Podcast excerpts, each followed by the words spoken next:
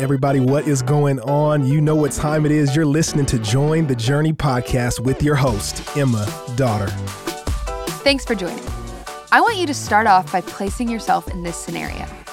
Your boss calls you into his office and announces he's giving you a raise, but not just any raise. Today, he's multiplying your salary by 20. What would you do?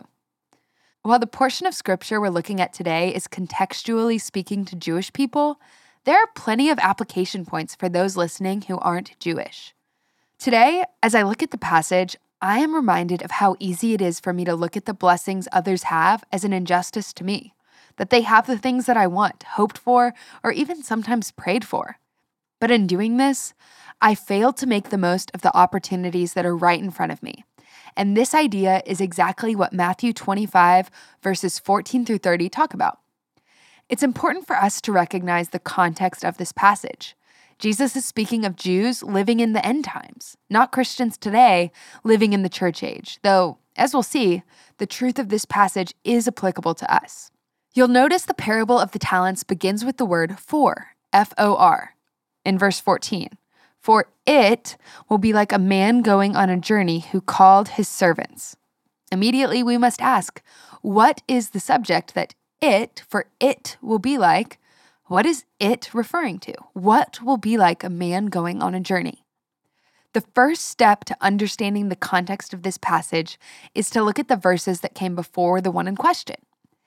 The parable of the ten virgins, right before the passage we're looking at today, ends with those who didn't have oil for their lamps coming to the Lord and asking to be let in.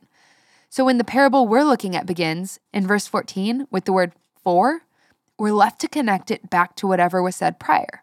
Jesus was explaining, and I'm going to paraphrase You won't know when I'm coming back. And there will be people who think they know me, but they don't. If we look at the surrounding passages even more, we zoom out and find that this parable is part of what's called the Olivet Discourse teachings given by Jesus on the Mount of Olives concerning the end times, but more specifically, the end times in relation to God's plan specifically for Israel. And when we're reading about God's plan for Israel, in this passage, we come across the word talent. A talent, it's simply a word that means a unit of exchange. And we're looking at one talent being worth 16 and a half to 20 years' wages, which means five talents would likely amount to more money than a working man could, on his own, earn in a lifetime.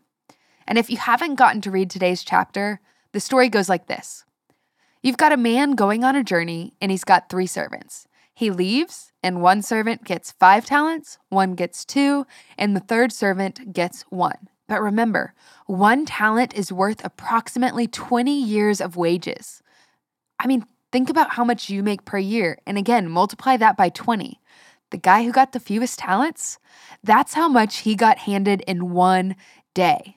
And the point is this Everyone got a lot. The master was generous. The servant who got five talents got to work, and he doubled that which was originally given to him. The servant who got two, he did the same, doubled it.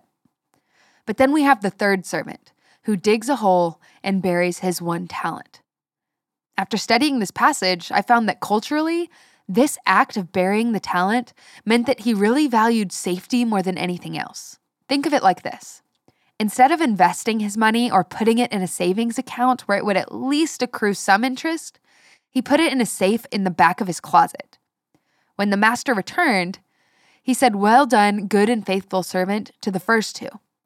But upon return, the third servant, knowing his money was in the safe in the back of his closet the whole time, approached his master with excuses.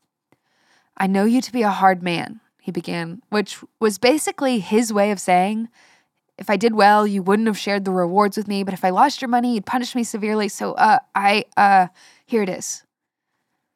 And immediately, I just had to ask Did this servant really know the master?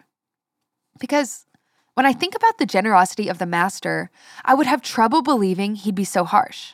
Does that level of harshness sound like it would mark such a benevolent master? I mean, the idea of entrusting such great wealth with one servants, that's insane. Ultimately, the master takes his talent and gives it to the one who'd accumulated 10 and tells him not, Well done, good and faithful, but instead, cast him into the outer darkness. Verse 30. In that place there will be weeping and gnashing of teeth. Now, that does seem harsh. But remember, parables are stories that illustrate spiritual truth. The weeping and gnashing of teeth reference in verse 30 tells me that this servant represents the unbeliever. I had that suspicion when it seemed like he didn't really know the master. Elsewhere in the New Testament, when we see that phrase, it's speaking to the fate of the non believer. The servant wasn't punished because he didn't work hard enough. He wasn't punished because he didn't do enough or because the master was unfair. His actions show us that he didn't know him. He didn't believe his master was good, that he was giving, that he was benevolent. We see it through his decisions. I'm going to hide what's been given to me because I'm afraid. When I talk to my master, I've got to justify myself because I'm afraid. Verse 25, he even said, So I was afraid. Driven by fear, a failure to actually know the master, this servant was afraid and it became all about him. So I was afraid. There will be those who stand before God and come up with excuses to justify why they didn't live for him. Remember, the first parable, the 10 virgins, was about spiritual preparation, whereas this one's, there will be those who stand before God and come up with excuses to justify why they didn't live for Him. But when we know the King, we live differently. What's more is that God gives us gifts, resources, literal talents, skills, abilities to steward to use for His glory. One commentator said that although the slaves represent Jews living during the end times, it's applicable to us. He says, Christians in the church age will have unparalleled opportunities to serve Jesus. The opportunity to herald the gospel to the ends of the earth will be one of these great privileges. Many disciples then will probably have the opportunity to present the gospel to thousands and perhaps millions of individuals using the technology of their day. I mean, if only that commentator knew what was coming. I don't know how you're stewarding what God's given you, but I'm grateful we can help each other become better stewards. So I'm really glad we're on this journey together. Hey, we want to thank you for listening and we hope you enjoyed the episode. Did you know that you can help support Join the Journey by rating and reviewing this podcast? And if you're willing, we'd love it if you subscribe because the more you download, the easier it will be for new friends to find the podcast.